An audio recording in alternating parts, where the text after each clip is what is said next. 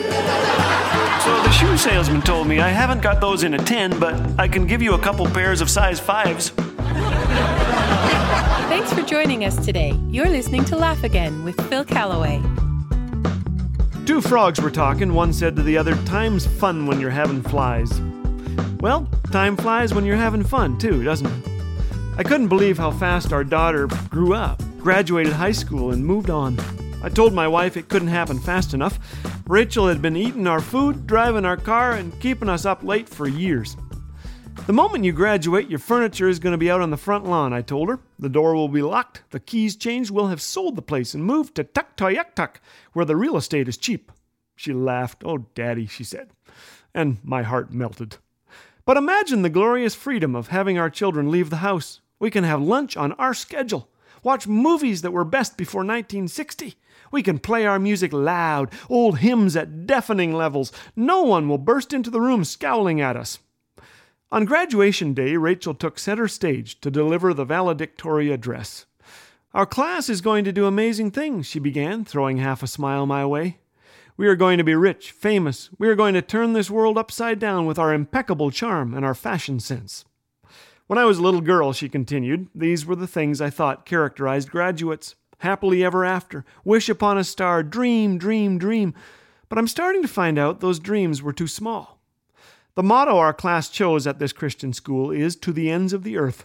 I've been reading of missionaries who packed their belongings in a coffin when they left home, fully expecting never to return. Some of us may go to Africa or China and never come back. Others will end up in Moose Jaw or Seattle or London. It's my prayer that we'll serve Him wherever we are. I sat there thinking, is this the little girl I cuddled and loved, all grown up and a preacher too? How could a troubled kid like me deserve the joy of seeing his daughter follow Jesus? And where did the years go? She's barely out of her high chair. Last week she was showing us finger paintings. This week she'll show us her diploma. All around us, people are living for themselves, she said. I would like to present to you the rest. This class is going to do amazing things. We can turn this world upside down with the love of God because his strength is made perfect in weakness. Afterwards, more than a hundred people visited our home to celebrate and thank her for her speech. A few were complete strangers there for the free food. After the last one left, I told my wife of the glorious freedom we were about to experience, of dinners alone, the financial savings. We had to remortgage the house to pay for her prom dress, you know.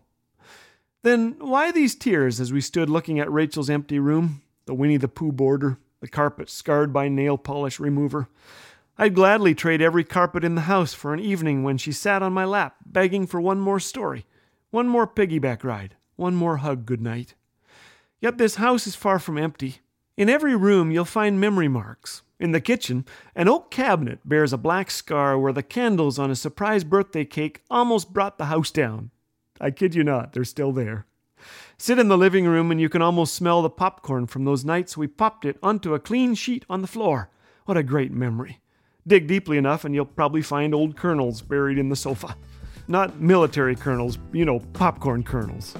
Ah, memories.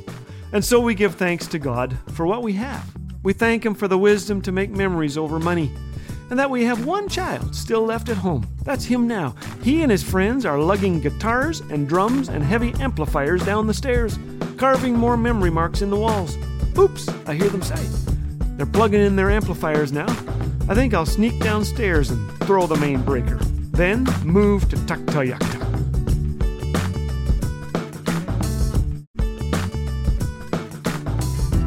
Can't get enough of the thoughtful, humorous messages of Laugh Again?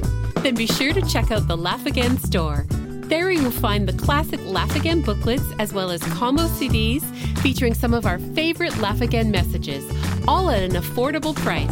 Perfect for yourself or to pass along to a friend in need of a little encouragement. Just visit laughagain.ca slash store. Laugh Again, truth bringing laughter to life.